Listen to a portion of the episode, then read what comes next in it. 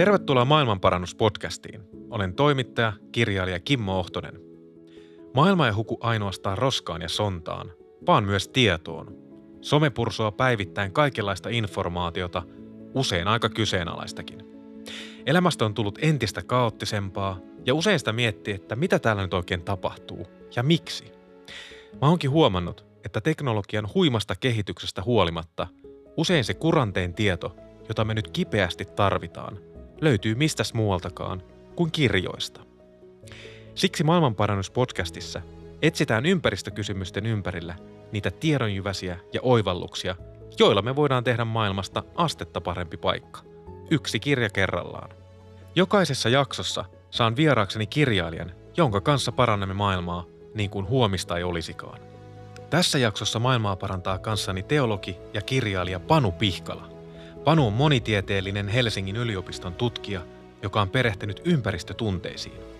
Hän on julkaissut ensimmäisen suomenkielisen ympäristöahdistusta käsittelevän teoksen. Oppanamme toimii Panun kirja Mieli maassa, ympäristötunteet. Mulla on siis käsissäni ensimmäinen ympäristötunteiden sanakirja, ja tämähän linkittyy vahvasti sun siihen aiempaan teokseen Päin helvettiä, ympäristöahdistus ja toivo. Ää, ja tullaan sitä käsittelemään tänään paljon ja sen sisältämiä teemoja, mutta että mistä tämä mieli maassa, ympäristötunteet, niin mistä tämä idea tähän sanakirjaan lähti? Olet ihan jäljillä mainitessa on aikaisemman teoksen. Eli se tuli silloin 2017 syksyllä ja – silloin aika oli tietyllä tavalla kypsä sille, että laajempi keskustelu ympäristötunteesta lähti pyörimään. Silloin kun mä aloitin tätä tutkimista ja kirjoittamista, niin se oli hämmentämää, miten vähän siitä aiheesta missään puhuttiin. Toki sitten kun rupesin katselemaan, niin kyllähän esimerkiksi Toiviaisen Pasi kuuluisa tiedetoimittaja ja moni osaaja, niin oli puhunut vaikka ekoahdistuksesta jo 2007 vuonna Ilmastonmuutos nyt-kirjassa. Mutta silloin se ei vielä lähtenyt. Siinä on varmaan se perushaastavuus tunteesta puhumiseen ja sitten just tämä ympäristökysymykset tai ilmastokysymykset tunteet yhdistelmä vielä enemmän. Mutta 2017 se lähti ja sitten seuraavan parin vuoden aikana niin oikeastaan tuloksena niistä monista keskusteluista, mitä kävi eri ihmisten kanssa – niin sitten syntyi ja hahmottu se, että olisi hyvä vielä laajentaa sitä erilaisten tunteiden käsittelyskaalaa ja siitä sitten syntyi tämä kirja. Niin, tunteet, ympäristö, kaksi aihetta, jotka on muutenkin aika vaikeita, niin, niin siinä on, ja sitten kun siellä ei ole tästä pohjaa, kulttuurista pohjaa, että ollaan tehty, niin siinä on aika iso työsarka. Tuliko siinä semmoista pitää, että ahaa, heureka elämys, että tämähän on niin kuin suuri tuntematon niin kuin vielä tutkimatta? Kyllä semmoista tuli tietysti itsellenikin silloin 2010-luvun alussa ja aika paljon niissä keskusteluissa, mitä ihmisten kanssa kävin sitten etenkin 2017 eteenpäin, niin hyvin monet sanoivat, että tämä antaa sanoja kokemuksille, joita heillä on ollut, mutta joita he ei ole sitten jäsentäneet minkään erityisten käsitteiden kautta. Eli just tämä perusmetodi, mitä tässä Mielimaassa kirjassa paljon tehdään, että otetaan sana ympäristö ja laitetaan siihen perään tunnesana – niin se kaikessa yksinkertaisuudessaan niin sitten usein her- herättää ihmisissä, että aivan, jos tähän laitetaankin yhdistelmänä vaikka suuttumus, niin sitten siinä rupeaa mielikuvia nousemaan.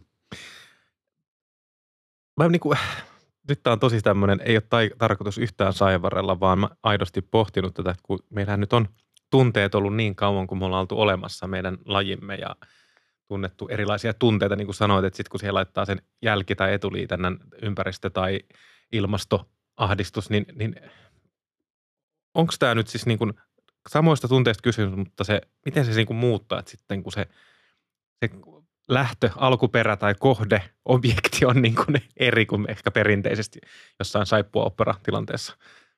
Toi ei ole mun mielestä ollenkaan saivartelua, vaan erittäin hyvä, hyvä kysymys. Ja sitä voi lähestyä vähän eri kanteilta. Ja Yksi, mikä on ollut tärkeää, on ylipäätään kiinnittää huomiota siihen, että ympäristöasioiden suhteenkin on tunteita ja tosi monenlaisia tunteita. Ja vaikka sitten ne tunteet sinällään ei olisi jotenkin laadullisesti erilaisia, vaikka ympäristösuuttumus ja suuttumus, okei, no se suuttumus siinä on se tunne, mutta sitten se kohde on eri, eri kuitenkin. Ja samalla ne nivoutuu yhteisen kanssa, miten monimutkaisia ja vaikeita ympäristöongelmat on usein ollut. Ja mä oon ollut hyvin vakuuttunut siitä, että näitä tunteiden energiaa tarvitaan siihen, jotta ympäristöongelmissa päästään eteenpäin. Ja silloin huomion kiinnittäminen siihen, että tosiaan on näitä nimenomaan ympäristöasioihin keskittyviä ja liittyviä tunteita, on ollut yksi tapa koettaa ratkoa semmoisia välillä aika jämähtäneitä tilanteita tai jonkinlaista lamaantuneisuutta, mitä aika, aika usein kanssa esiintyy. Ja tämä nyt nousee osittain just tästä ympäristösuuttumusesimerkistä, että aika usein ihmisillä se on jäänyt vähän tämmöiseksi hiljaiseksi ra- raivoksi, että mitä nyt voi olla, että joku firma dumppaa tuollaista kamaa tonne, tonne metsään, mutta se ei ole sitä aina löytänyt julkisia kanavia. Niin, että sanoit, että jotta maailma niin kuin tavallaan menisi parempaan suuntaan ja näitä pystytään mm. ratkomaan, niin meidän pitää pystyä käsittelemään näitä tunteita, tunneeläimiä, kun ollaan siis. Kyllä. Tota, tässä, on, niin kuin tässä sanakirjassa niin kuin tietenkin käydään tosi niin kuin perustavaa laatu olevia, perustavaa laatu olevasti tunteita läpi – ja niitä on niin kuin tietenkin paljon. Ja sitten tuli semmoinen tunne, että herra tämähän on on, vaikka olisi semmoinen ihminen, että ei mua kiinnosta ympäristöasiat, niin tämä olisi hyödyllinen lukeminen meille kaikille. Tosi ilahduttavaa kuulla, kiitos. Ja useampi ihminen on tämän saman palautteen sanonut ja tietysti tämä oli itsellekin 2010-luvulla ja etenkin sitten sen loppupuolella, kun enemmän tunteita tutkinut, niin jatkuvaa semmoista oppimista – siinä suhteessa, että mitä kaikkea tunnesävyjä nyt onkaan ja miten niitä voi, voi nimetä ja eihän se aina ole tarpeen niin kuin just oikein osata niitä nimetä, että siitä ei tässä ole kyse, mutta se, että meillä on sanoja, mitkä on suurin piirtein oikeaan suuntaan, niin ne taas sitten auttaa meitä käsittelemään asioita. Että huomataan, että mitäs mä nyt itse asiassa tässä, tässä tunnenkaan, niin kaikenlaisissa elämäntilanteissa se auttaa. Eli tämmöinen yleinen tunnekirjallisuus tai tunnetaitokirjallisuus, niin vahvoja liittymäkohtia siihen on kyllä.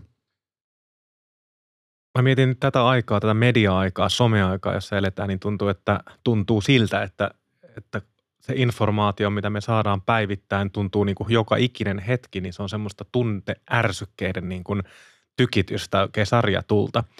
Niin, ja tulee ilmiöitä, ne tulee menee aiheuttaa hirveän kohun ja kansa raivostuu ja tämmöistä, niin millä mielin sä seuraat tämmöistä niin kuin otsikko aika kohuhakustakin niin kuin media-arkea, mitä me eletään? Usein kyllä vähän surullisin mielin tai kyllästymistä kokien joskus jonkinlaista hiljasta raivoa ehkä niin kuin siinä, siinä suhteessa. Ja tämä johtaa hyvin tärkeäseen aiheeseen, mikä on se, että miten tunteita käytetään ja – julkisessa tilassa ja viestinnässä niitä hyödynnetään. Ja kun olemme tuntevia olentoja, kuten sanoit tuossa hyvin, niin sitten se, että saadaan herätettyä niitä tunteita, niin sitä voidaan yrittää monenlaisissa yhteyksissä, kaupallisissa tai vaikka ihmisryhmien välisessä kilpailussa ja muussa. Ja siinä tulee aika iso eettisyyden vaatimus mun mielestä se, että millä tavalla ihmisten tunteita sitten pyritään herättelemään ja käyttämään. Ja nykyinen mediatodellisuus kyllä valitettavan usein tähtää semmoisten hetkellisten voimakkaiden tunteiden herä, herättämiseen ja sosiaalinen media ei tunnetusti ole kauhean sitten useinkaan rakentava paikka niistä ruveta tekstillä vaan keskustelemaan. Kauhean kiinnostava. Mun, mun on pakko kysyä tässä välissä, ennen kuin sukelletaan syvemmälle tuonne median pohjamutiin, niin, niin, niin, niin kuin siis ympäristötunteiden tulkki, tieteellinen mm. tulkki, niin kuin olet tarkentavasti, niin, niin minkälaista se on arki on, kun sä tuolla katsot maailmaa ja tutkit meidän ympäristötunteita, niin minkälaista se on? Kiitos kysymästä. Se on tällä hetkellä tämmöistä itä-helsinkiläistä arkea, koska – Puotilassa kotitoimisto on ollut koronan pandemian myötä ja jälkeen vahvassa, vahvassa käytössä.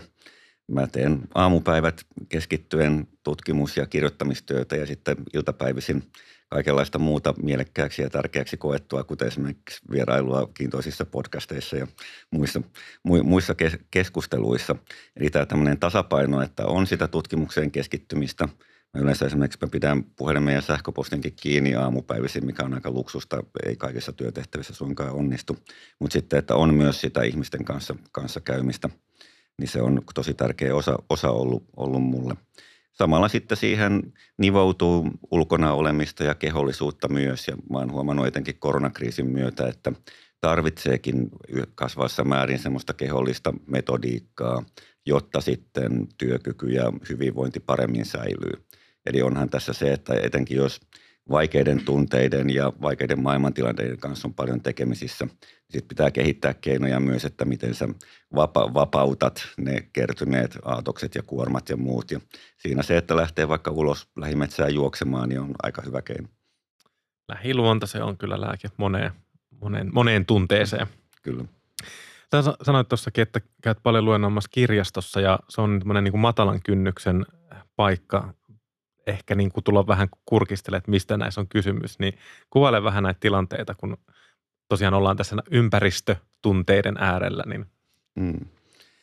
Joo, hyvin useinhan siinä on jonkinlainen tietopohjainen alustus. Silloin samankaltaisuutta tähänkin keskustelee, että tarpeen aina vähän, että mistä nyt oikeastaan puhutaan, jos puhutaan ympäristötunteista, niin mikä tämä aihe nyt on. Ja sitten lähes aina on jonkinlainen vuorovaikutteinen osuus ja joskushan on sitten useampikin puhuja tai voi olla yhdistelmä tämmöistä vähän paneelikeskustelutyyppistä. Itse pidän tosi tärkeänä, että on sitä vuorovaikutusmahdollisuutta, mutta tietenkin sitten tilanteesta riippuen sille voi kehittää keinoja, ettei, ettei se mene aina siihen, että se kenellä on eniten asiaa ja intoa ja nostaa sieltä kätensä jo ennen kuin on kysytty, että se aina pääsisi ekana, ekana ääneen, että joskus voi olla sitten nämä vaikka pari pienryhmäkeskustelut, ihan hyvä metodiikka ja mu- muukin. Mutta ketkä ihmiset tulee paikalle tällaisiin? No tietysti se korostuu se ihmisryhmä, jotka itse kokee erilaisia ympäristötunteita ja haluaisi niistä saada lisää tietoa ja keskustella niistä en, enemmän. Ja paljon on tullut just semmoista julkista, äh, ihmiset kokee julkista hyväksyntää, kun aiheesta puhu, puhutaan yhdessä ja silloin tämmöinen tavallaan auttava ja, auttava ja hoittava vaikutus, vaikka ei tämä nyt varsinaisesti terapiaa olekaan. Sitten kiinnostava ihmisryhmä on sellaiset, jotka on vähän vastahakoisia, mutta jotenkin kuitenkin tulee saapuneeksi paikalle. Ja tämä on semmoinen ihmisryhmä, että jos sen tilaisuuden järjestää vaikkapa ympäristöjärjestö, niin ne ei yleensä tule paikalle, ne kokee, että okei, tämä liikaa kynnystä. Mutta jos se onkin kirjastossa tai tämmöisessä julkisessa tilassa, niin sitten se mahdollistuu. Ja sitä, vaikka se joskus saattaa olla sitten haastavaa viestinnällisesti, että miten sä vastaat semmoiseen vähän vastahakoseen, mikä on yhdistelmä jonkinlaista. Ehkä haluaisin vähän muuttua, mutta samalla haluan vastustaa tyyppistä. Mutta siellä kuitenkin tarjoutuu se mahdollisuus. Onpa kiinnostavaa ja puhuttiinkin, että mainitsit tuosta niin kuin somen kautta mediaympäristössä, että siellä sitten niin kuin niitä tunteita harvoin käsitellään, vaan niitä ruokitaan ja sitten ne roihahtaa. Ja tässä on nämä Kreikassa ja Etelä-Euroopassa on maastopaloja ja monet suomalaiset oli sitten siellä jumissa ja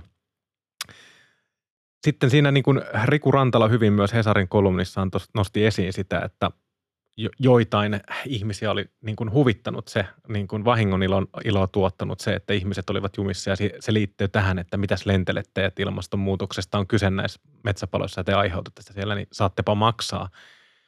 Onko tämä itse kun näitä luki, niin tuli semmoinen esimerkki, että tämä on ehkä esimerkki siitä, että se ihan on ihan hirveän niin eteenpäin mennä näiden tunteiden kautta mm. ainakaan.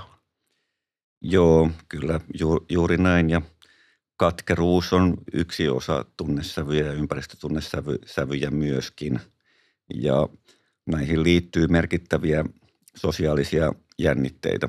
Et jos ajatellaan, että missä esimerkiksi ilmastonmuutos Suomessa näkyy, no se näkyy meillä – vaihtelevissa sääilmiöissä ja tilastollisissa ilmaston muuttumisessa, mutta kyllä se näkyy myös meidän sosiaalisissa suhteissa ja esimerkiksi yhteisöjen toimivuudessakin kasvavassa määrin, politiikassakin jo. jo. Ja tämä, minkälaisia keskusteluja herää vaikkapa just tämän maastopalojen yhteydessä, niin on yksi esimerkki siitä – missä sitten erilaiset ihmiset ja ihmisryhmät niin saattaa päätyä myös vähän tämmöiseen noki, nokitteluun, että kuka on enemmän oikeassa ja kuka on enemmän väärässä.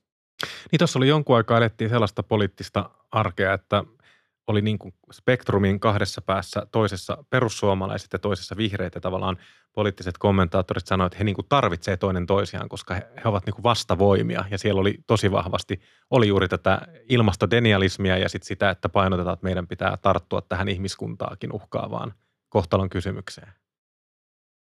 Joo, kyllä. Ja tästä tietysti sitten viestinnän ja politiikan ja yhteiskunnan tutkijat niin vielä enemmän perehtyneet kuin kuin, kuin, kuin minä.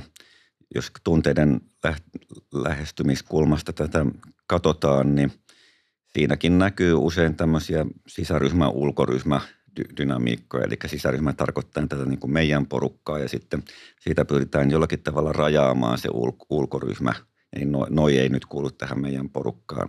Ja tietenkin ympäristö- ja ilmastokysymysten kohdalla niin se on hyvin haitallista, jos tämmöiseksi identiteettimääreeksi tulee jonkinlainen suhtautuminen ympäristöongelmiin ja ilmasto-ongelmiin, mitkä on kuitenkin pohjimmiltaan kaikkien yhteisiä ongelmia, että samalla maapallolla täällä edellä. Sä käytät päin helvettiä ympäristöahdistus- ja toivokirjassa, tuot siinä ja muun muassa toit esille tämän Norsu olohuoneessa ää, vertauskuvan, niin voitko vähän avata tätä? Joo, tämä on samalla tämmöinen hatunnosto Tommi Helsteenille ja vir- virtahevolle olohuoneessa, mikä liittyy kanssa asioihin, mistä on hyvin vaikea puhua, vaikka ne vaikuttaa ihmisiin ja kaikki niistä tietää.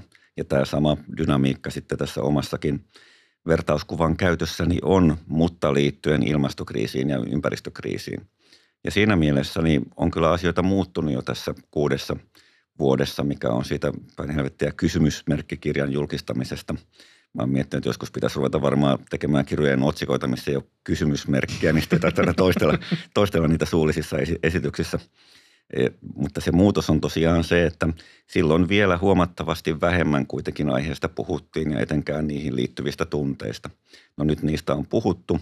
Itse mä oon havainnoinut, että 2017 ja 2018 se oli vielä helpompaa, kun silloin ne ei ollut vielä niin polarisoituneita esimerkiksi eri poliittisten ryhmien välillä – Eli oli tavallaan semmoinen aika, jolloin nämä ympäristötunnekäsitteet, kuten vaikka ilmastoahdistuskin, oli uusia. Ja siinä ei ollut semmoista leimaa, jolloin esimerkiksi näin stereotyyppisesti niin maaseudun väkikin pystyi siitä neutraalimmin keskustelemaan, mutta myöhemmin sitten kaikenlaista erilaista kehystämistä on tapahtunut. Niin, nyt en muista vuotta, mutta tuli, tuntui, että se niin kuin lentämiseen liittyvä häpeä, se flygskam, tuli vähän niin kuin mm. Ruotsista silloin, että se alkoi niin kuin nostaa tämmöistä – tunne, tunne niin kuin määrittelyä tässä ilmastoympäristöongelmassa.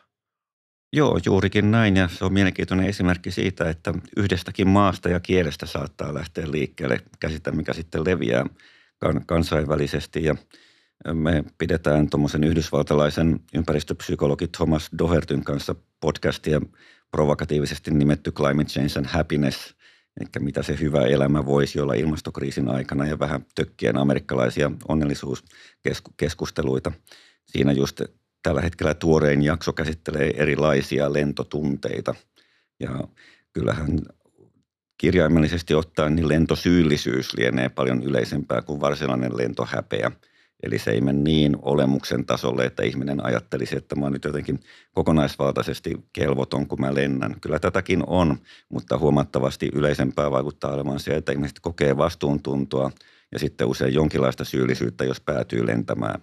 Mutta se voi olla hyvin ristiriitainen kokemus ja tämä on hyvä esimerkki mielestäni näistä ympäristötunteista sikäliin, koska se nostaa just tämän moniulotteisuuden. Että jos, jo, jos on tärkeitä päämääriä siinä lentämisessä ja asioita, joita sen kautta voi saavuttaa.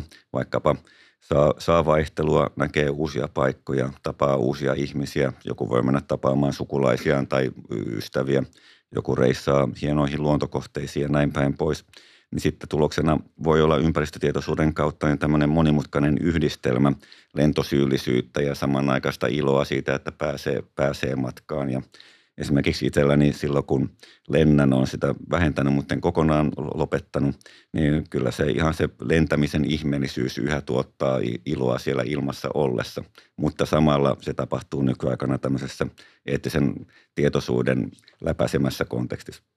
Joo, meidän niin kuin elinaikana tämmöiset monet, tai ehkä joiden asiat, joiden parissa me kasvettiin, niin kuin liittyy ru- ruokaan, liha, lihansyöntiin, lentämiseen, monen muun liikkumiseen, elämiseen, niin ne oli itsestään selvä itse ajatella, ja nyt ne on yhtäkkiä jouduttu myllertää tämmöisiä niin kuin, tavallaan asioita, mitkä piti olla itsestäänselvyyksiä. Ju, juuri näin, olet mielestäni aivan oikeassa tuossa, ja onhan se vaikeaa ihmisille, jos sä oot vuosikausia, ehkä vuosikymmeniä suhtautunut johon asiaan, että tämä on ihan normaalia tai, tai jopa niin kuin sosiaalisesti semmoista, mitä pitäisi tehdä.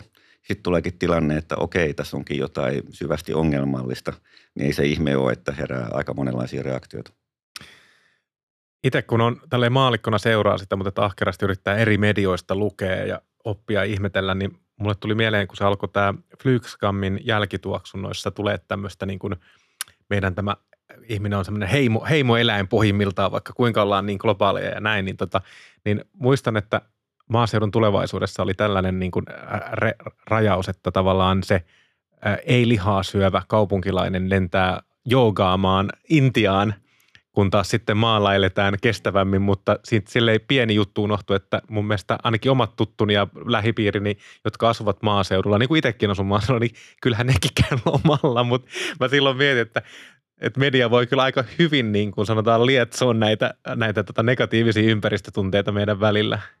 Kyllä se on valitettavankin helppoa luoda stereotypioita, mitkä voi olla herkullisia, mutta itse mieluummin käsittelisin niitä vaikka sitten stand-up-koomikoiden kanssa, että näitäkin on joskus ollut esimerkiksi ilmastoaiheisia stand-up-iltoja ja itse pidän sitä erittäin hyvänä keinona, jolloin voidaan olla yhdessä sen ristiriitaisuuden äärellä ja sitten parhaimmillaan ehkä koetan, kyetä nauramaan vähän niille omillekin epäjohdonmukaisuuksille, mitä saattaa olla.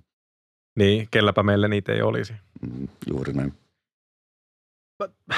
Kun nyt näitä tämmöisiä niin kuin symbolisia todellisia symbolisia tapahtumia, mitä tässä on tapahtunut. Oli, annettiin tuo Kreikka, mutta että mennään muutama vuosi taaksepäin, ilmastomarssit, Greta Thunberg, niin nyt kaksi aika, va- yksi nimi ja tapahtuma, niin aika, aika vahvoja latautuneisuuksia. Mä voin kuvitella, että monissa ne herättää jonkunlaisia mie- mieleyhtymiä, mutta että voisin kuvitella, että monissa ne herättää jopa suuria tunteitakin.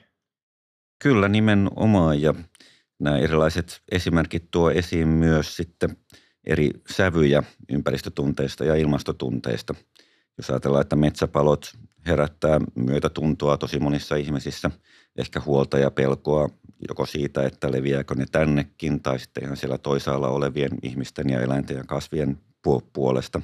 Sitten voi olla just tätä monimutkaista syyllisyyspohdintaa, että olemmeko mekin jotenkin osallistuneet siihen, että näitä on näin paljon ja niin, niin päin pois.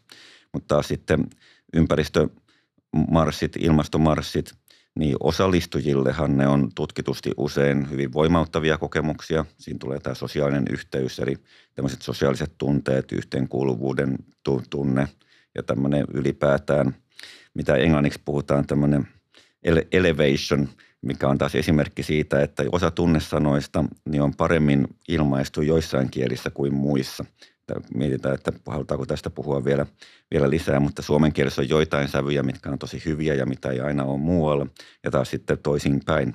Eli tämmöinen vähän niin kuin yhdessä koettu kohottuneisuuden tunne, tai se vähän niin kuin nostaa ja vie eteenpäin ja näin, niin sekin on tunnekokemus, mutta meillä ei ehkä Suomessa ole sille niin helppoa, helppoa sanaa, mutta sitä, sitä usein marsseissa ja mielenosoituksissa koetaan.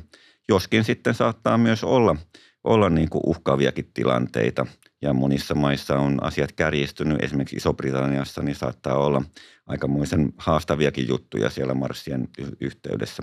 Ja tämä oli vasta niin kuin yleisesti marsseihin liittyen ja niiden osallistujien näkökulmasta. Että sitten ne, jotka on siinä samassa kaupunkitilassa, niin siellä voi olla kanssa sitten monenlaisia tunteita ja puhumattakaan siitä kaikkea, että mitä Greta Thunbergin hahmoon ja symboliin on liittynyt. Joo, ja mä mietin sitä niin kuin toimittajan ominaisuudessa, niin kuin seurasin sitä kun nämä oli erityisesti pinnalla silloin ja keskusteluun jotkut ansiokkaasti ja jotkut vähän vähemmän ansiokkaasti osallistui myös päättäjät ja kansanedustajat ja haki sitä omaa niin kuin viiteryhmää, että mitä ovat siitä mieltä, niin silloin tavallaan itsekin syyllistyy se, että yksinkertaistetaan asioita, vedetään mutkat suoraksi tässä niin kuin mediakentässä ja silloin tavallaan tuli tämä, että tämä on sukupolvikokemus, nuoret vastaan ne vanhemmat sukupolvet, mutta sitten kun on käynyt itse paljon työkeikoilla ympäri ämpäri, niin kuin sinäkin, niin, niin siellä jotenkin se ei, kuva alkoi menee vähän hähmäisemmäksi, että se ei ole ihan täysin niin, että nuoret versus vanhemmat sukupolvet määrittelee sen, että mitä saat mieltä vaikka ilmastomarsseista ja niiden teemoista. Erittäin samaa mieltä ja nuorisotutkija Mikko Piispan kanssa tästä joskus kirjoitettiinkin Hesariin ja tieteessä tapahtuu lehteen, koska me oltiin huolestuneita siitä, että se nivottiin julkisessa keskustelussa niin paljon nimenomaan nuorten asiaksi ja toisaalta kaikkien nuorten asiaksi. Siinä oli myös se nuorisotutkijoiden kritisoima juttu, että puhutaan nuorista vaan niin kuin yhtenä monoliittisena ryhmänä, vaikka monenlaista löytyy. selvästi noin kansainväliset ja suomalaiset tutkimukset kertoo, että lapsille ja nuorille ja nuorille aikuisille ympäristö- ja ilmastoasiat on erittäin tärkeitä näin keskimäärin, mikä on tosi ymmärrettävää. Kun ihminen on nuori, niin usein oma tunto on aika hereillä ja oma tulevaisuus ja muiden tulevaisuus kiinnostaa ymmärrettävästi aika paljon ja se, siitä se hyvin luonnollisesti nousee. Mutta toi, minkä toi esiin, että kaiken ikäisiä löytyy, jotka on hyvin kiinnostuneita ja huolestuneita ympäristö- ja ilmastoasioista, niin se on mielestäni tosi tärkeä pointti. Joo. Miten sulla, sulla työssä, niin kun sä oot kirjoittanut ja tässäkin Mielimaassa kirjoitat tästä niin kun menneiden sukupolvien, vanhempien sukupolvien niin kuin siitä syyllisyyden tunteesta, sen kohtaamisesta tai sitten niin ihan syyllistämisestä. Mm. Joo, tämä suomen kieli on haastava tässä syyllistämisasiassa, kun meitä vähän puuttuu semmoinen neutraali syyllisyyden osoittamisen sana. Että se, että vaan nyt niin kuin tuodaan e-, esiin se, että okei, Pekka nyt mätkäisi, mätkäisi Mattia ja se nyt on sel- selvää, että siinä ei niin kuin kukaan ei syyllistä – Pekkaa, vaan, vaan niin kuin todetaan, että Pekka nyt oli tähän mätkäisyyn syyllinen ottamatta nyt sitten kantaa siihen, mitä Matti on mahdollisesti sitä ennen, ennen tehnyt näin poikien isänä. Tässä nousee erilaisia juttuja, juttuja mieleen. Mutta hyvin helposti näissä ilmastoasioissa etenkin niin keskustelu menee siihen, että joku ihmisryhmä sanoo, että nyt meitä syyllistetään tässä. Eli jollakin tavalla niin kuin liian paljon tai väärään osoitteeseen ohjattaisiin sitä syyllisyyttä ja vastuuta – ja silloin on hyvä aina analysoida niitä tilanteita, että syyllistääkö joku ihan oikeasti vai onko kyseessä semmoinen omatunnon asia, mikä herättää ihmisissä epämukavuutta ja tulee semmoinen olo, että joku nyt niin kuin suoraan syyllistää meitä. Ja nämä on aika kinkkisiä juttuja ja niissäkin se, että olisi jonkinlaisia turvallisia tiloja ihmisten kohtaamiseen mieluiten livenä eikä netissä – niin se on semmoinen vakaampi tie ete, eteenpäin, mutta se vaatii myös aika paljon vaivaa ja viitseliäisyyttä sellaisten järjestäminen, mutta esimerkiksi tätä Sitran kehittämää erätaukodialogi menetelmää on joskus näissä ympäristöasioissa ja ilmastoasioissakin käytetty ja sitä pidän yhtenä hyvänä esimerkkinä siitä, että jos haluttaisiin päästä semmoiseen aidommin koettuun yhteyteen ja luottamukseen ihmisten välillä, niin semmoinen metodiikka on hyvä. Niin kuin sanoit aikaisemmin, että että nämä ympäristötunteet, niin ne voi niin kuin ruveta jakaa ihmisiä ihan perheen sisälläkin. Et kun ollaan jostain vaikka ilmastonmuutoksesta tai sen torjuntamenetelmistä eri mieltä, niin nyt kun sä sanot sen, niin to, totta, että on niin aika, aika perustavaa laatu oleva juttu, joka vaikuttaa meidän arkiseen elämään kaikkeen. Ja varsinkin, jos perheen sisällä ollaan niin kuin täysin eri näkemyksillä, eri tunteilla liikenteessä. Kyllä ja juuri senkin tiedostaminen, että eri sukupolvet ja ihmiset on lähtökohtaisesti aika eri tilanteessa tässä jo sen suhteen, että minkä verran on tunnetaitoja opeteltu 2000-luvulla. Niitä on jo paljon enemmän koulutettu ja opetettu kuin mitä aikaisemmin ja sotien jälkeisessä Suomessa niin se tunneilmapiiri ei aina ollut kauhean, kauhean helppo. Ja sitten tulee mukaan nämä elintavat vuosikymmenten aikana – jos nyt ajatellaan vaikka ihmistä, joka on aikuistunut 60-luvulla ja elellyt siitä eteenpäin, niin kyllähän se sitten ympäristötietoisuuden määrä on kasvanut aika paljon sen jälkeen ja sitten tuodaan nämä eri sukupolvien ihmiset yh- yhteen, niin siinä on aika haastavia viestintätilanteita. Ja siihen jotkut sosiaalipsykologit esimerkiksi pyrkii miettimään, että mitä, mitä nyt voisi ehkä apua tarvita, mutta varmasti olisi paljon tehtävää siinä. Mm. Sanoit tuossa, että me ollaan kaikki niin kuin ristiriitaisia ja löydäpä meille täydellinen niin kuin ilmastoympäristöihminen, mm. niin tässäkin muuten kiinnostavaa on nyt, niin kuin Linkola oli tämmöinen niin kuin ikoni jopa, että ajateltiin, mm. ja semmoinen termikin on kuullut monesti, että en mä nyt ihan linkolalainen ole, mutta yritän parantaa tapojani. tapojani. Et en tiedä sitten, onko meillä sitä, että me haetaan, no kai me kaikki, monet meistä haluaa, niin kuin uskallan sanoa, että haluaa niin kuin olla kestävämpiä ympäristöystävällisiä. Mm-hmm. Ei varmaan siitä ole kysymys, että, että, että, että ehkä se sitten, onko se sitten osa tätä tuskaa, että kun puhut tästä niin kuin kognitiivisista vinoumista mm. liittyen ympäristötunteisiin, että on tavallaan se, jos mä oon oikein ymmärtänyt, että haluaisi, mutta sitten meidän elämäntyyli on vähän niin kuin jo lähtökohtaisesti vastahankaan menevä.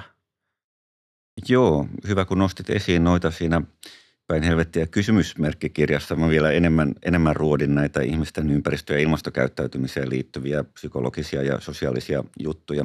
Mutta kyllä ne tässä Mielimaassa kirjassakin monin tavoin on toki mukana ja taustalla ja välillä mä oon tässä kirjassani pyrkinyt tekemään tämmöisiä proosallisia lyhyitä tekstejä, mitkä jollakin tavalla käsittelee niitä ristiriitoja ja dyna, dynamiikkoja sitten joko itsestään selvemmin tai vähän enemmän, enemmän ver, vertauskuvallisesti. Ja tämä menee tämmöisiin niin kuin ihmiskäsitykseen liittyviin näkemyksiin, kuten mainitsit, että minkälaisia me ajatellaan ihmisten näin keskimäärin olevan. Että onko, onko ihminen lähtökohtaisesti vähän tämmöinen itsekäs ja mukavuuden halunen ja ei nyt varmaan kauheasti ympäristöilmastoisiat kiinnosta, vai ajatellaanko me positiivisemmin ainakin siinä suhteessa, että mukavuuden halun lisäksi niin voi usein esiintyä vahvaa halua sille, että asiat kuitenkin menis, menis hyvin. Ja mä itse nojautuen myös useisiin syvempiin haastattelututkimuksiin, niin on tällä jälkimmäisellä kannalla, kuten tässä on tullut esiin, että ihmisessä on monenlaista ristiriitaisuutta, mutta ei ihmiset ihan niin pahoja ole kuin mitä joskus tuodaan e-, esiin, vaan tämmöinen kysymys siitä, että onko maapallo elinkelpoinen, niin kyllä se pohjimmiltaan lähes kaikkia kiinnostaa. Mutta sitten asiat on niin monimutkaisia kuin koko meidän yhteiskuntien rakenteet, markkinoinnit, elintavat – ne kaikki on tällä hetkellä vielä niin sidoksissa ympäristöä ja ilmastoa kuluttaviin asioihin. Niin se muutos ei ole, ei ole helppoa eikä etenkään yksin. Ja sen takia sitten se, että olisi jonkinlaisia yhteisöllisempiä mahdollisuuksia, vaikka sitten askel askeleelta mennä kohti kestävyyttä, niin se piirtyy tosi tärkeänä. Niinpä helvetti, oliko se, mikä se tutkijan nimi oli, Bill McKidden, jota sä viittasit, että meidän niin kuin, me ollaan niin kuin vasta, jossain taistelussa itseämme vastaan. Joo, kyllä, että tämmöinen – hi, historian ensimmäinen vastarintaliike itseämme vastaan. niin ja se on kuormittavaa. Siis ky- mm. kyllä mä tuon itsekin tunnistan, koska en todellakaan ole mikään ilmaston tai ympäristön malli esimerkki poika tässä, vaan mutta para, varmasti mennyt eteenpäin, kun miettii, että itse 81 syntynyt, niin kaikki lihansyönti, lentäminen, ne oli ihan, ei niistä keskusteltu. Tai sitten se oli just joku tämmöinen hyvin le- leimalliset ihmiset, joita, joita korkeintaan pilkattiin, että ne tuolla pu- sitoo itsensä puuhun. Juuri näin ja yliopistolla mä oon pitänyt tämmöistä ympäristöahdistustieteiden välisiä näkökulmia kurssia, jonka luennot on itse asiassa avoimen yliopiston YouTubessa, että tässä kuuntelijoille, jos haluatte paljon lisää tietoa ympäristöahdistuksesta, niin luentoja löytyy vapaasti. Ja siellä yksi vierailuluennoitsija, jonka pyysin, on Risto Villamo, hyvin pitkä linjan ympäristötutkija. Ja ympäristösuojelusta vahvasti kiinnostunut. Ja Risto siellä just todistaa sitä, että 70-luvulla mennessä usein saada turpaansa, jos kertoo, mitä tekee työkseen. Ja tavallaan hahmottaen sitä, että on niitä positiivisia kehityskulkujakin ollut, ollut hyvin paljon, mutta sitten samaan aikaan on hyvin suuria haasteita, että tämä on aika sitä ydinaluetta, että jotenkin pitäisi pystyä hyväksymään tämä monimutkaisuus ja ristiriitaisuus silleen, että ei heiluttaisi ihan niin kuin äärilaidasta toiseen. Tähän välikommenttina mehän voitaisiin laittaa linkkeinä sinne tämän jakson niin kuin siihen SoundCloudin. Laitetaan sinne linkkejä. Muissakin jaksoista löytyy sitten hyödyllistä tietoa, mitä liittyy kyseiseen kunkin maailmanparannusjakson niin kuin aiheeseen. Niin sinne vaan käykää katsomassa. Laitetaan ne linkit sinne. Erinomaista. Tota, mutta mä vähän haastan tätä ristiriitaisuutta, kun mä tiedostan, että mä itse tämmöinen, anteeksi nyt vaan suorastaan kermaperse, niin, niin tota, ja meitä on, meitä on monia ja halutaan olla maailmanparantajia ja tässä tehdään podcasti ihan, niin kuin, ihan pokkana, kun oltaisiin joku maailmanparantaja ja silti niin ristiriitoja täynnä, niin mä vaan mietin, että myös tämä tämmöinen niin itseäkin, että aina sä voit valita, että en lennä, koska olen niin hyvä, minä en lennä, mutta sitten löytyy aina jotain, mutta mä voin aina sen kuitenkin sivuttaa, koska mun henkilökohtainen narratiivi on tämä, että olen nyt lopettanut lentämisen, kun vaikka jostain syystä Nova päässyt, niin mutta se kuulostaa hienommalta, että kun en mä nyt lennä enää. Ootko sä törmännyt tähän, että ja sitten mä voin itseni mieltää vähän niin kuin hyvikseksi ja sitten on nämä pahikset, jotka lentelee tuolla ja mä kateellisena katselen niiden lomamatkakuvia.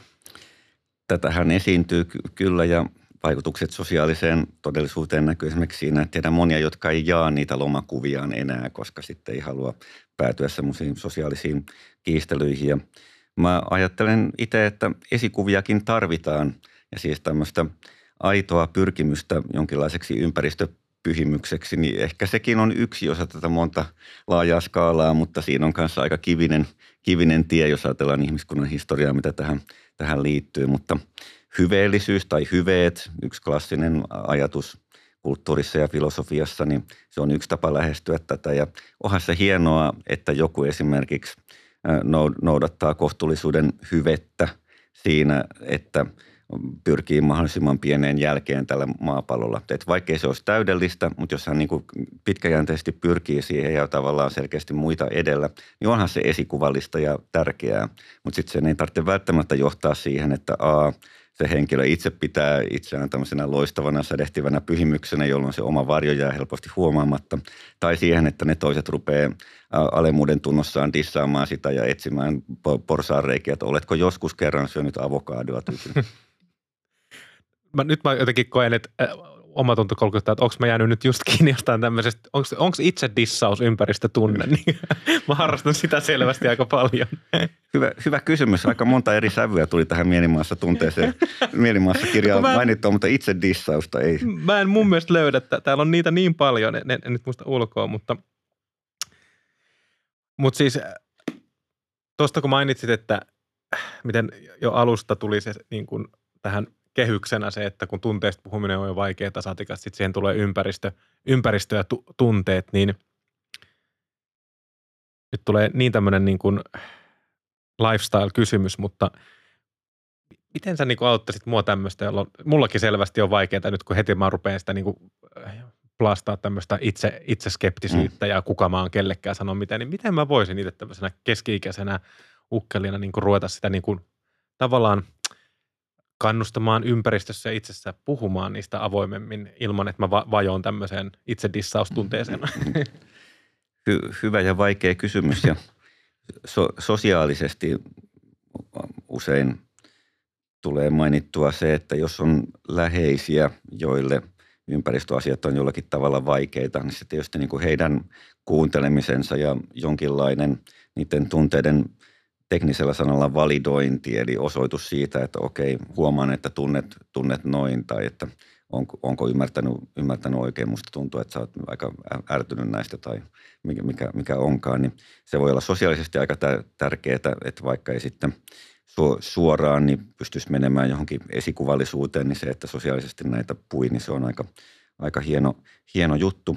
Mitä tulee tähän, että miten voisi välttää sitä, sitä itse, itse dissausta, niin kyllähän jotkut psykologit on tehnyt tämmöisiä itsereflektiotehtäviä esimerkiksi, että kirjoittaa vaikka ihan, ihan paperille, että mitkä, mitä haluaisin, minkälainen haluaisin olla, mitä näitä tavoitteita on ja kirjoittaa, että no minkälaisissa asioissa niin en ole ainakaan ihan umpisurkea tällä hetkellä tai käänteisesti, että missä saattaisin olla kohtalaisen hyvä, hyväkin.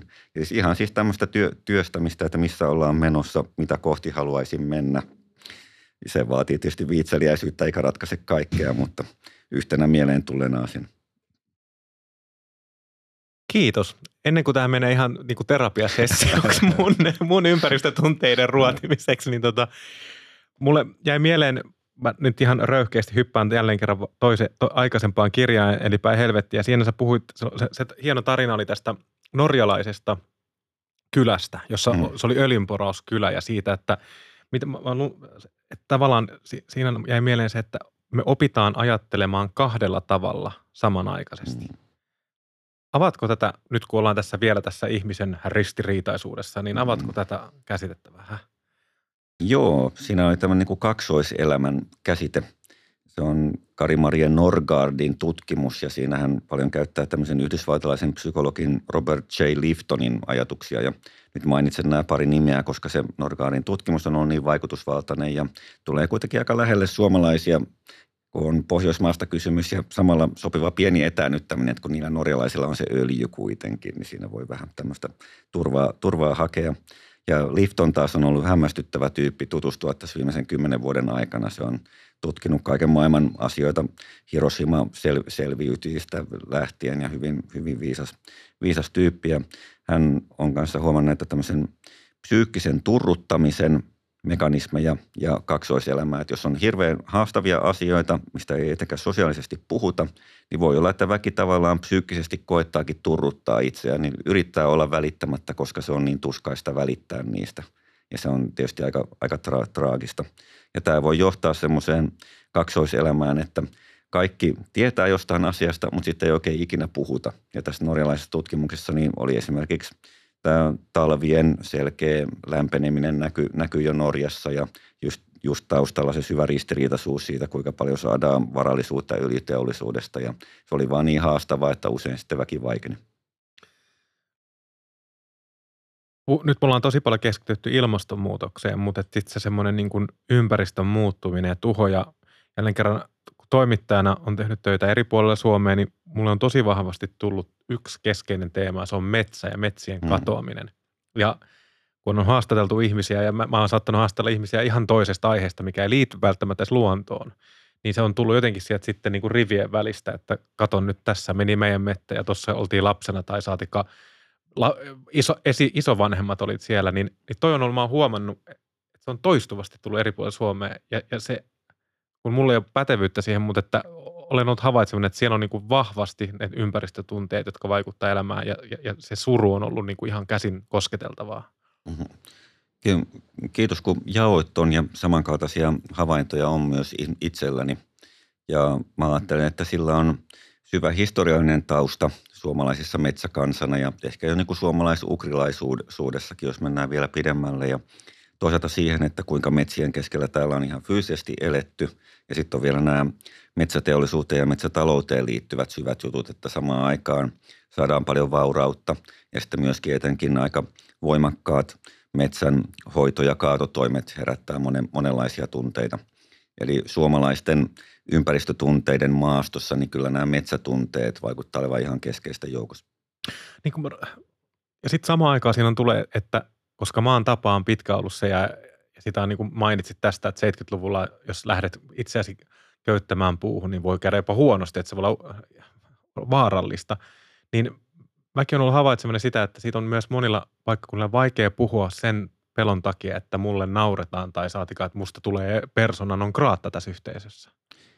Kyllä, äh, nämä sosiaaliset äh, asiat hyvin vahvasti ihmisiin vaikuttaa ymmärrettävästi ja vaatii aika suurta rohkeutta poiketa joukosta ja ihmiset usein tarkkaan miettii, että mitä ja kenen, kenen seurassa sitten, sitten tehdään ja samaan aikaan se poikkeavalla tavalla tekeminen ja tunteminen niin saattaa olla pidemmän päällä aika semmoista mullistavaakin, että joskus ne kehityskulut sitten vie, vie aika pitkään, jos ajatellaan, että miten Suomessa suhtauduttiin 1960-luvulla siihen, että Linkola puhuu surusta metsien kohtelun vuoksi ja miten siihen suhtaudutaan nyt 2020-luvun alussa – niin vaikka se on yhä ristiriitasta, niin kyllä mä näen paljon enemmän julkista tukea ja ymmärrystä sille, että ihmisten suhde metsään ja puihin voi olla niin läheinen, että sekin on ymmärrettävä surun, surun aihe. Ja tässä esimerkiksi Ritva Kovalainen ja Sanni Seppo kirjoilla on tehnyt mielestäni kauhean tär- tärkeitä työtä ja kun kirjastojen kanssa ollaan tekemisissä, niin ei pidä väheksyä sitä roolia, mikä kirjastoillakin on tämän kaltaisen tiedon julkiseen tilaan tuojana ja sitten sen saatavilla olemisen mahdollistajina. Tämä on nyt tosi, tosi kiinnostavaa ja palaa mieleen tuohon, että, että, että kun on, on tullut vastaan näitä tämmöisiä julkisia, ku, aika usein törmään ainakin omassa somekuplassa, että, että on, on kuvia avohakkuista ja metsästä, joka on menetetty ja siitä surusta. Ja sitten mä mietin julkista keskustelua, niin enkä yritä luoda tässä nyt, että joku metsäteollisuus on joku pahis, mitä se ei kuitenkaan ole, että nämä on niin monimutkaisia ja mulla on kaikki kytköksiä tähän, mutta niin monesti tähän se semmoinen ty- aika yleinen niin kuin vasta-argumentti on se, että metkö sä kertomaan toiselle, miten maalata se sun talo. Eli, eli tarkoittaa sitä, että jos kyse on yksityismetsänomistajuudesta, mitä Suomessa, onko se nyt 70 prosenttia metsistä on yksityisomistuksessa, niin, niin käytetään sitä aika tyypillistä – vastahyökkäystä jopa, niin kuin, että älä sä tuu kertomaan meille, mitä hoidetaan metsiä. Sitten 30 prosenttia on suo, meidän veronmaksajien omistaminen, niin sittenhän se on monimutkaisempaa. Mutta tässä vaan mä mietin tämmöistä tunnekeskustelua, että toihan aika tulee niin kuin avokämmenen lyödään saman tien, jos toinen yrittää vaan ilmaista, että tämä sattuu. Mm. Kyllä, näin se helposti käy ja mieleen nousee esimerkiksi toi, toi toimittaja, joka koki vahvaa järkytystä ja surua, kun hänelle tärkeä vanha metsä tuli hakkuuhan uhan alle ja lopulta hakattiinkin, mutta hän meni sitten ihan paikan päällä keskustelemaan sen metsän omistajan kanssa. Ja se oli tietysti hyvin rohkeaa, mutta samalla niin se johti myös niin kuin jonkinlaiseen keskusteluyhteyteen. Ja tässä tulee esille tärkeä juttu tunteiden ja ympäristötunteiden suhteen, että jos ne tapahtuu live-tilassa, niin silloin on paljon suurempi mahdollisuus, että syntyy empatiaa ja myötätuntoa. Harva on semmoinen, että kun toinen rupeaa samassa tilassa itkemään, niin me ruvetaan hyökkäämään, että ootpa sä nyt heikko moukka, kun sä rupeat tässä itkemään. Aika harvoin kuitenkaan semmoista tapahtuu, että enemmän se aktivoi meissä kuitenkin jonkinlaista myötätuntoa, no onpa kurjaa, että, tuota, että toista, toista itkettää. Mutta sitten – sosiaalisessa mediassa, kun ei ole sitä kokonaisvaltaista kanssakäymistä, niin silloin on paljon helpompi ruveta sitten ivaamaan, että mitä sitä nyt siellä itkeske, itkeskelette tyylisesti. Sä puhut tästä niin kuin voimaannuttavat ympäristötunteet, mm. niin, niin me ollaan tässä nyt, tämä metsäkeskustelu on selvästi päästy tämmöiseen jonkunlaiseen suomalaisten me, tunne, ympäristötunteiden kipupisteeseen. Mm-hmm. Niin tuleeko sulla niin kuin tämän tiimoilta niin kuin mieleen semmoisia, miten me voitaisiin voimaannuttaa tätä niin kuin keskusteluilmapiiriä ja sitä kautta niitä tunteita, mitä pyörii tämän keskustelun ympärillä?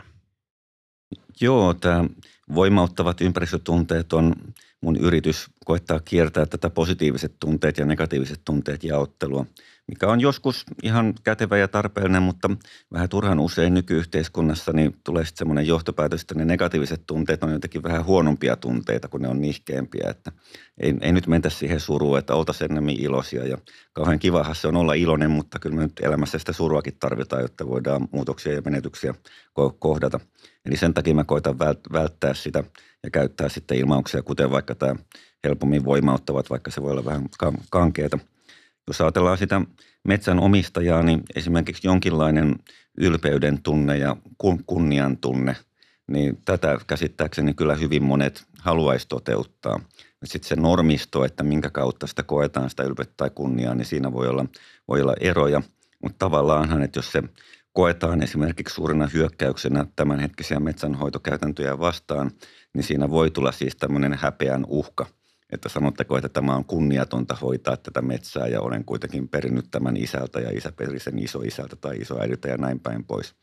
Eli mitkä olisi semmoisia keinoja, että se voisi se kelvollisuuden ja kunnian ja ylpeyden tunne säilyä esimerkiksi sen metsänomistajan puolelta, jolloin siinä täytyy olla jonkinlainen sen autonomian kunnioittaminen myöskin usein, jotta se voisi toteutua. Ja ehkä semmoista yhteistä pohjaa niin välillä voi löytyä vaikka tämmöisistä virkistyksen ja ilon ja rauhan tunteista, mitä metsässä saattaa kokea ihan yhtä lailla sitten tehometsätaloutta harjoittavat ja vaikkapa hyvin kielteisesti avohakkuihin suhtautuvat. Ja mä sanoin, että ne kokemusmaailmat on jotenkin niin kuin täysin samoja, mutta kyllä niitä yhteyksiäkin löytyy. Ja Suomessa on joitain hankkeita esimerkiksi tuolla Metsäkeskus Luston ja Itä-Suomen yliopiston suunnalla, missä on pyritty sitten ihan tutkimaankin suomalaisten metsätunteita ja, ja kerä, kerää, keräämään niistä tietoa. Ja osittain näitä munkin kirjoja ja tutkimuksia on siellä käytetty, mistä on ollut kauhean iloinen, että voi olla jotain käytännön sovellettavuutta.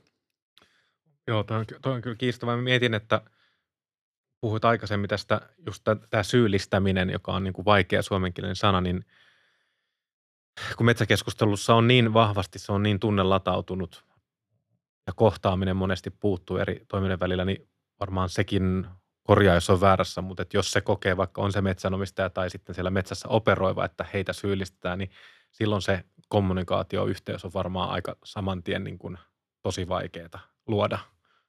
Joo, kyllä se vaikuttaa siihen, siihen merkittävästi ja toki sitten on muistettava, että samalla on kyse myös valta, valtarakenteista ja sitten eettisesti arvioituna, niin mä ajattelen monien filosofia- ja eetikkojen tapoin, että jos on suurempi valta, niin sitten seuraa myös suhteessa ta- aika suuri vastu, vastuu siitä, että, että se on tavallaan aika heikossa asemassa se metsää omistamaton metsien rakastaja siinä, siinä myöskin. Eli siinä mielessä niin olisi mahdollisuus semmoiseen ar- armollisuuteen parhaassa tilanteessa myös, mutta ne vaatii, vaatii kyllä paljon. Joo, ja tästä tietenkin niin kuin rakenteesta kun puhutaan, niin on kiinnostavaa ollut seurata, että miten ihan lainsäädäntö metsälaki muuttui 2014, joka on sitten tehnyt mahdollisemmaksi niin kuin metsien jatkuvan kasvatuksen ja poimintahakkuut mm. ja näin. Ja sitten tavallaan tämä, mitä on ihan mediaskin tullut yhä enemmän niin kuin metsänomistajia, jotka näkee asiat ehkä eri tavalla kuin miten on perinteisesti totuttu niin kuin ajattelemaan, että tämäkin on jatkuvassa muutoksessa, niin kiinnostavaa nähdä tämäkin, että miten tämä tunnekenttä sitten näiden muutoksien myötä kehittyy. Aivan totta. Ja onhan se hyvin yllättävää ollut saada tietää, että miten tarkasti säänneltyä se on ollut, ollut Suomessa. Ja jos ajatellaan tunnetta tai tunnekimppua nimeltä ahistus, niin kyllä on varmaan jatkuvan kasvatuksen puolesta puhujia aika paljon ahistanut 70- ja 80- ja 90-luvulla, kun sitä on niin vaikeaa edes toteuttaa.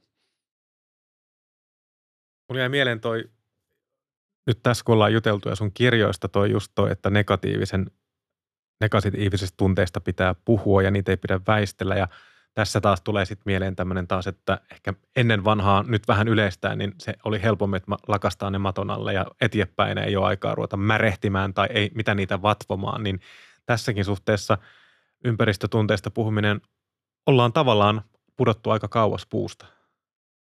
Joo, kyllä, juuri, juurikin näin. Ja kyllähän Suomessakin on havaittavissa keskimäärin semmoista yhteiskunnallista siirtymää, että tunteista en, enemmän puhutaan ja jos ajatellaan vaikka kirjastojen valikoimaa, minkä verran meillä on tunnekirjallisuutta verrattuna, mitä sitä oli 20 vuotta sitten, niin onhan sitä paljon, paljon enemmän. Ja samaan aikaan tietysti sitten ympäristö- ja ilmastoasioiden kontekstissa niin ollaan tultu aikakauteen, jolloin ne vaikutukset ja sosiaaliset jännitteet rupeaa näkymään koko aika enemmän myöskin. Eli tämä on tämmöinen mielenkiintoinen yhdistelmä, niin kuin hyviä kehityskulkuja ja sitten olosuhteita, mitkä samaan aikaan hankaloittaa sitä suuresti.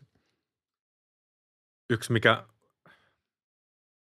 on tosi keskeinen osa, ainakin mitä tuntuu siltä, että kun on, on puhutaan niin kuin vaikka muiden eläinten kohtelusta ja näistä negatiivisista puhutaan, negatiivisista tunteista, niin – että miten arjessa seuraa, niin esimerkiksi vaikka tuotantoeläinten kohtelu tai uhanalaisten eläinten kohtelu. Ja itse on törmännyt tähän tämmöiseen aika, niin kuin just sanoit, että on, on vihan tunteita ja katkeruuden tunteita, niin, niin on, miten ne on sun työssä, sä puhutkin näistä tosi vahvasti näistä tunteista, niin miten ne on tullut sulle niin kuin näiden eläinpoliittisten kysymysten ympärillä esille?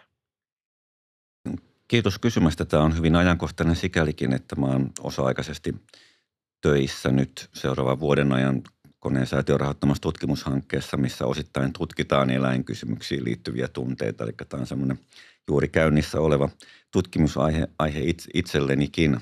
Ja sitä on mielenkiintoista ajatella suhteessa yleisiin ympäristötunteisiin, että mitä samankaltaisuuksia ja mitä mahdollisesti ero, ero, eroavaisuuksia. Ja kun on kyse elävistä olen, olennoista muista eläimistä – niin nehän herättää meissä usein aika vahvoja tunteita ihan sen elä, elävyyden kautta.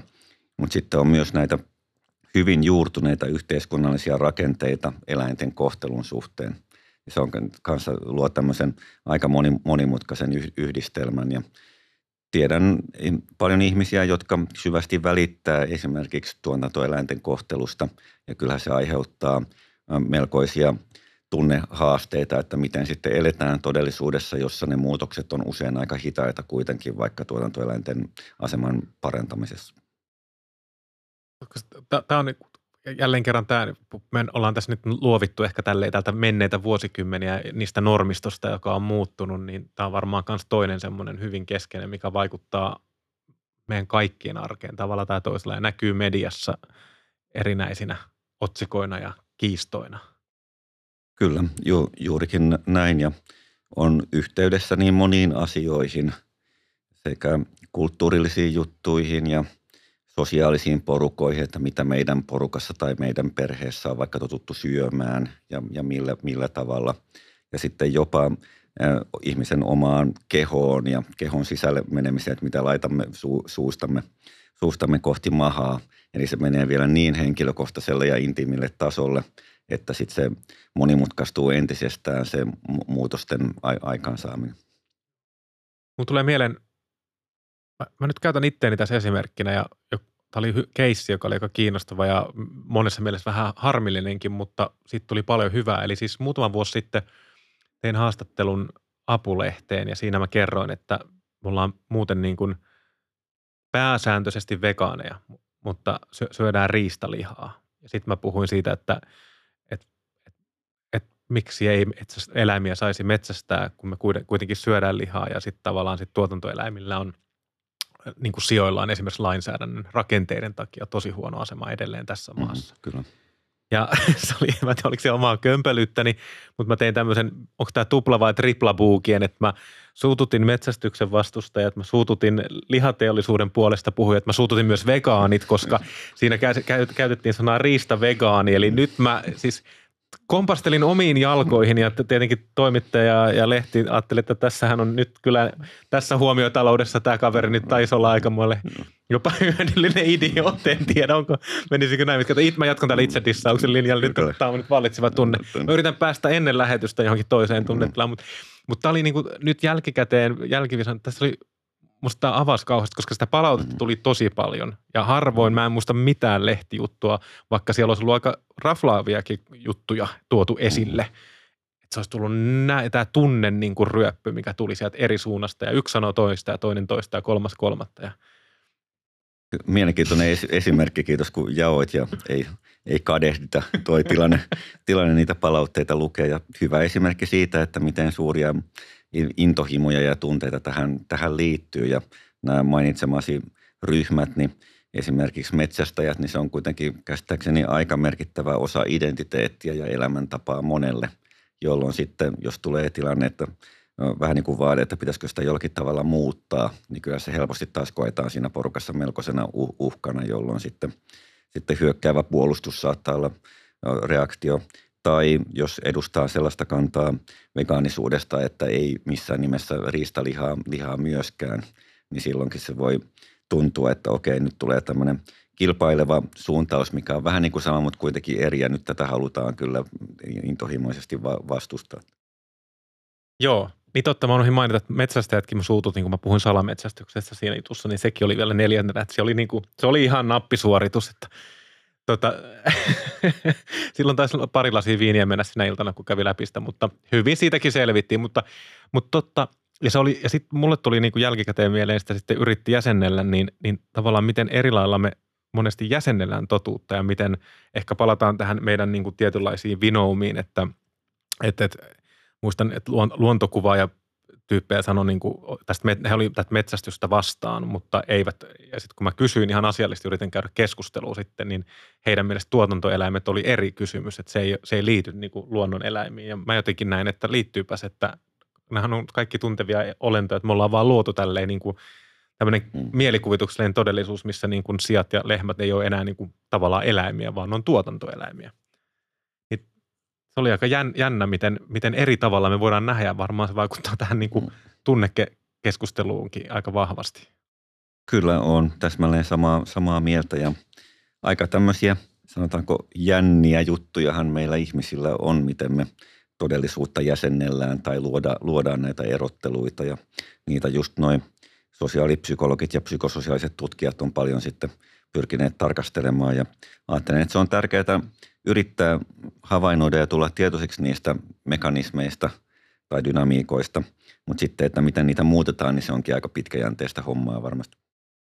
Niin mä itse mietin, että ehkä mikä on tämän koko podcast-sarjan tavallaan se ydineetos, että tavallaan katsottaisiin maailmaa ja itseämmekin siinä niin kuin aika ennakkoluulottomasti mm-hmm. ja ehkä ei aina niin ylivakavasti, että voi jopa niin kuin välillä nauraa. Sä puhut tästä mustasta huumorista, että, jopa na, välillä naurat, ollaanpas me ristiriitaisia. Tai että mä sanon jotain ja sitten sä sanot, että ootko muuten miettinyt tätä. Ja sitten mä sanoin, että aa, hupsista keikkaa. Nyt jäin kiinni kaksinaismoralismista. Että onko se sitten niin kuin aina pitääkö siitä sitten kiehahtaa vai voisiko sillä vähän nauraa? Täsmälleen samaa mieltä siitä, että kyllä se kauhean tärkeä olisi se erilaisen huumorin ja ilokyvyn säilyttäminen ja tavallaan se – minkä puolesta itse on sitten pyrkinyt kirjoissa ja julkisuudessa puhumaan, on se, että olisi se avoimuus erilaisille tunteille.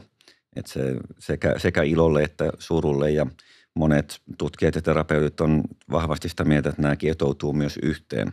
Eli jos jokin näistä keskeisistä tunne ulottuvuuksista tukkeutuu tai pyritään sitä tukkimaan, niin samalla se sitten ehkäisee myös muiden – tunneulottuvuusten voimakkuutta. Eli vähän selkeämmin sanottuna, että jos hirveästi koko aika pakenee surua, niin sitten se heikentää myös ilokykyä ja spontaanin ilon, ilon hetkiä, koska on jotain semmoista sitten muutosta ja menetystä, mitä se surun tunne kutsuu sua käsittelemään, mutta eri syistä et ole vielä siihen, siihen pysty, pystynyt. Niissä voi olla paljon sosiaalisiakin syitä.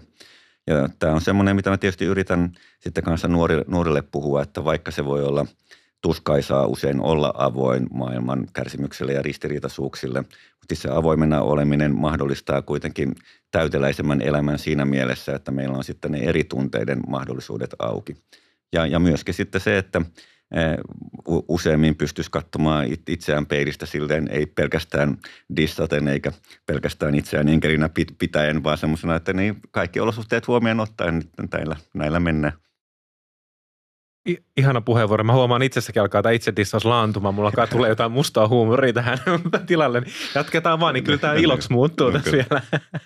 Mutta mut toi, toi, on, joo, ja toi, kun, kun lähdettiin, lähdettiin siitä, siitä alussa tavallaan siitä tunteiden puhumisen vaikeudesta ja kun maailma muuttuu koko ajan niin nopeasti, niin miten me näitä yhdistellään ympäristöahdistukset ja ympäristöilmiöt, niin kun, ja kun ne vaikuttaa meihin tunteiden tasolla, niin onko tässä nyt mitään semmoista niin kuin selkeää linjaa, että kun, kun maailma jatkaa muuttumista ja tule, on, on Venäjän hyökkäyssota ja tämmöisiä kriisejä tulee vähän niin kuin koko ajan ja se on negatiivinen uutiskulttuurihan ruokkii meille mm. sitä, niin – pitääkö me niin ruveta luomaan tämmöistä uutta niin kuin jotain resilienssiä, sä puhut siitäkin niin kuin terminä, mm-hmm. jotta me pärjätään tässä maailmassa?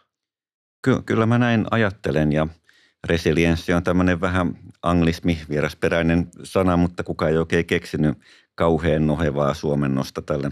Kimmoisuus toimii paremmin fysiikassa ja jalkapalloissa kuin ihmismieleen mieleen liittyen, mutta jonkinlainen sel- selviytymiskyky, joustamiskyky, kasvamiskyky – Jotkut puhuu tämmöisestä muuttumaan kykenevästä resilienssistä, eli transformatiivisesta, jos sitä sanaa, sanaa käytetään. Ja selkeää on tieteen valossa, että näitä ympäristöhaasteita kasvavassa määrin 2020-luvulla tullaan kyllä kokemaan. Järjestelmään on ladattu niin paljon kaikenlaista, että olisi toiveajattelua ajatella, että ne jotenkin tästä nyt menisi pois. Ja se kyllä haastaa meitä sekä yksilöinä että yhteisönä sit siihen, että miten – me pyritään näiden kanssa elämään. Ja siinä on sitten erilaisia teitä. Toi 1930- ja 1940-luvun kirjallisuus on itse asiassa ollut yksi aika semmoinen avartava juttu tähän liittyen, koska silloinkin oltiin maailman poliittisesti tilanteessa, missä arveltiin, että taitaa aika vaikeita tulla ja sitten osa yritti olla enemmän toiveajattelijoita ja osa lähtee sitten hakemaan turvaa tämmöisistä – kohtalaisen mustavalkoiseen ajatteluun perustuvista liikkeistä, mikä on nähdäkseni yksi tämmöinen periinhimillinen kiusaus, että mennään siihen omaan porukkaan tai seurataan jotain vahvaa karismaattista johtajaa, joka sitten pahimmillaan vielä vetoaa aggressiivisuuteen ja vihaisuuteen. Ja esimerkiksi Trumpin Amerikka on mielestäni yksi esimerkki tästä, että vedotaan tämmöisiin eettisesti hyvin ongelmallisiin puoliin inhimillisestä yhteistoiminnasta vai sitten pyritäänkö löytämään, löytämään tapoja, jotka olisi myötätuntoisempia ja pyrkii rakentamaan kestävämpää tulevaisuutta ilman, että lähdetään siihen toisia vastaan käymisen tai tuomitsemisen linjalle. Joo, ja to, niin kuin, mitä seurataan eri puolilla Eurooppaa, minkälaisia liikehdintöjä, ääriliikkeitä on noussut, niin tämä Trump ilmentää taas hyvin ikävällä tavalla tätä just mainitsemaasi, niin kuin oikein lietsotaan niitä vihaa ja sitä sellaista niin kuin niitä – mustia kulmia meidän mielessä, niin, niin tuntuu, että tämä ilmiö on aika, aika vahvasti läsnä täällä Euroopassakin, myös meillä Suomessa. Va- valitettavasti näin ja mitä ahistavammiksi ajat käyvät, niin sitä enemmän saattaa houkutella tämän kaltainen ja sehän ei ole tietoista toimintaa psykologisesti arvioituna läheskään pelkästään. Osalla voi olla ja osa sitten ajautuu hakemaan sieltä turvaa ja sitä pidän kyllä hyvin merkittävänä haasteena. Ja se on sitten aika, aika sitten eri, erilaista se, että pyrittäisiin olemaan avoimena erilaisille tunteiden ja ympäristötunteiden skaalalle. Eli siinäkin mielessä näen, että yhteiskunnallispoliittisesti niin se, että kyettäisiin näitä vaikeita tunteita käsittelemään, niin se voi olla aika merkittävä juttu.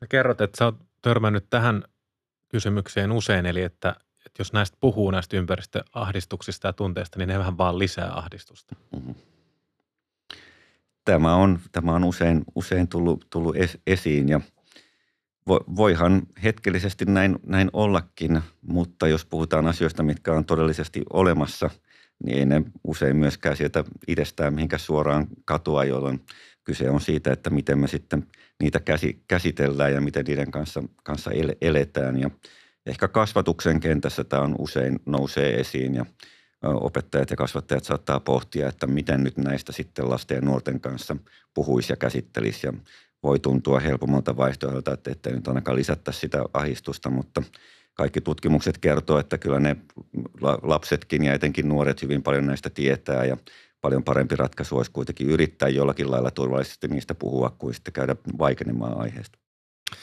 Joo, mä itse jonkun verran tehnyt, en ole tehnyt niin paljon kuin sinä, mutta koulukeikkoja niin kuin käynyt esittelymöimässä joistain aiheista, niin siis se on ollut itselle tosi, nyt käytän sanaa voimaannuttavaa, mm.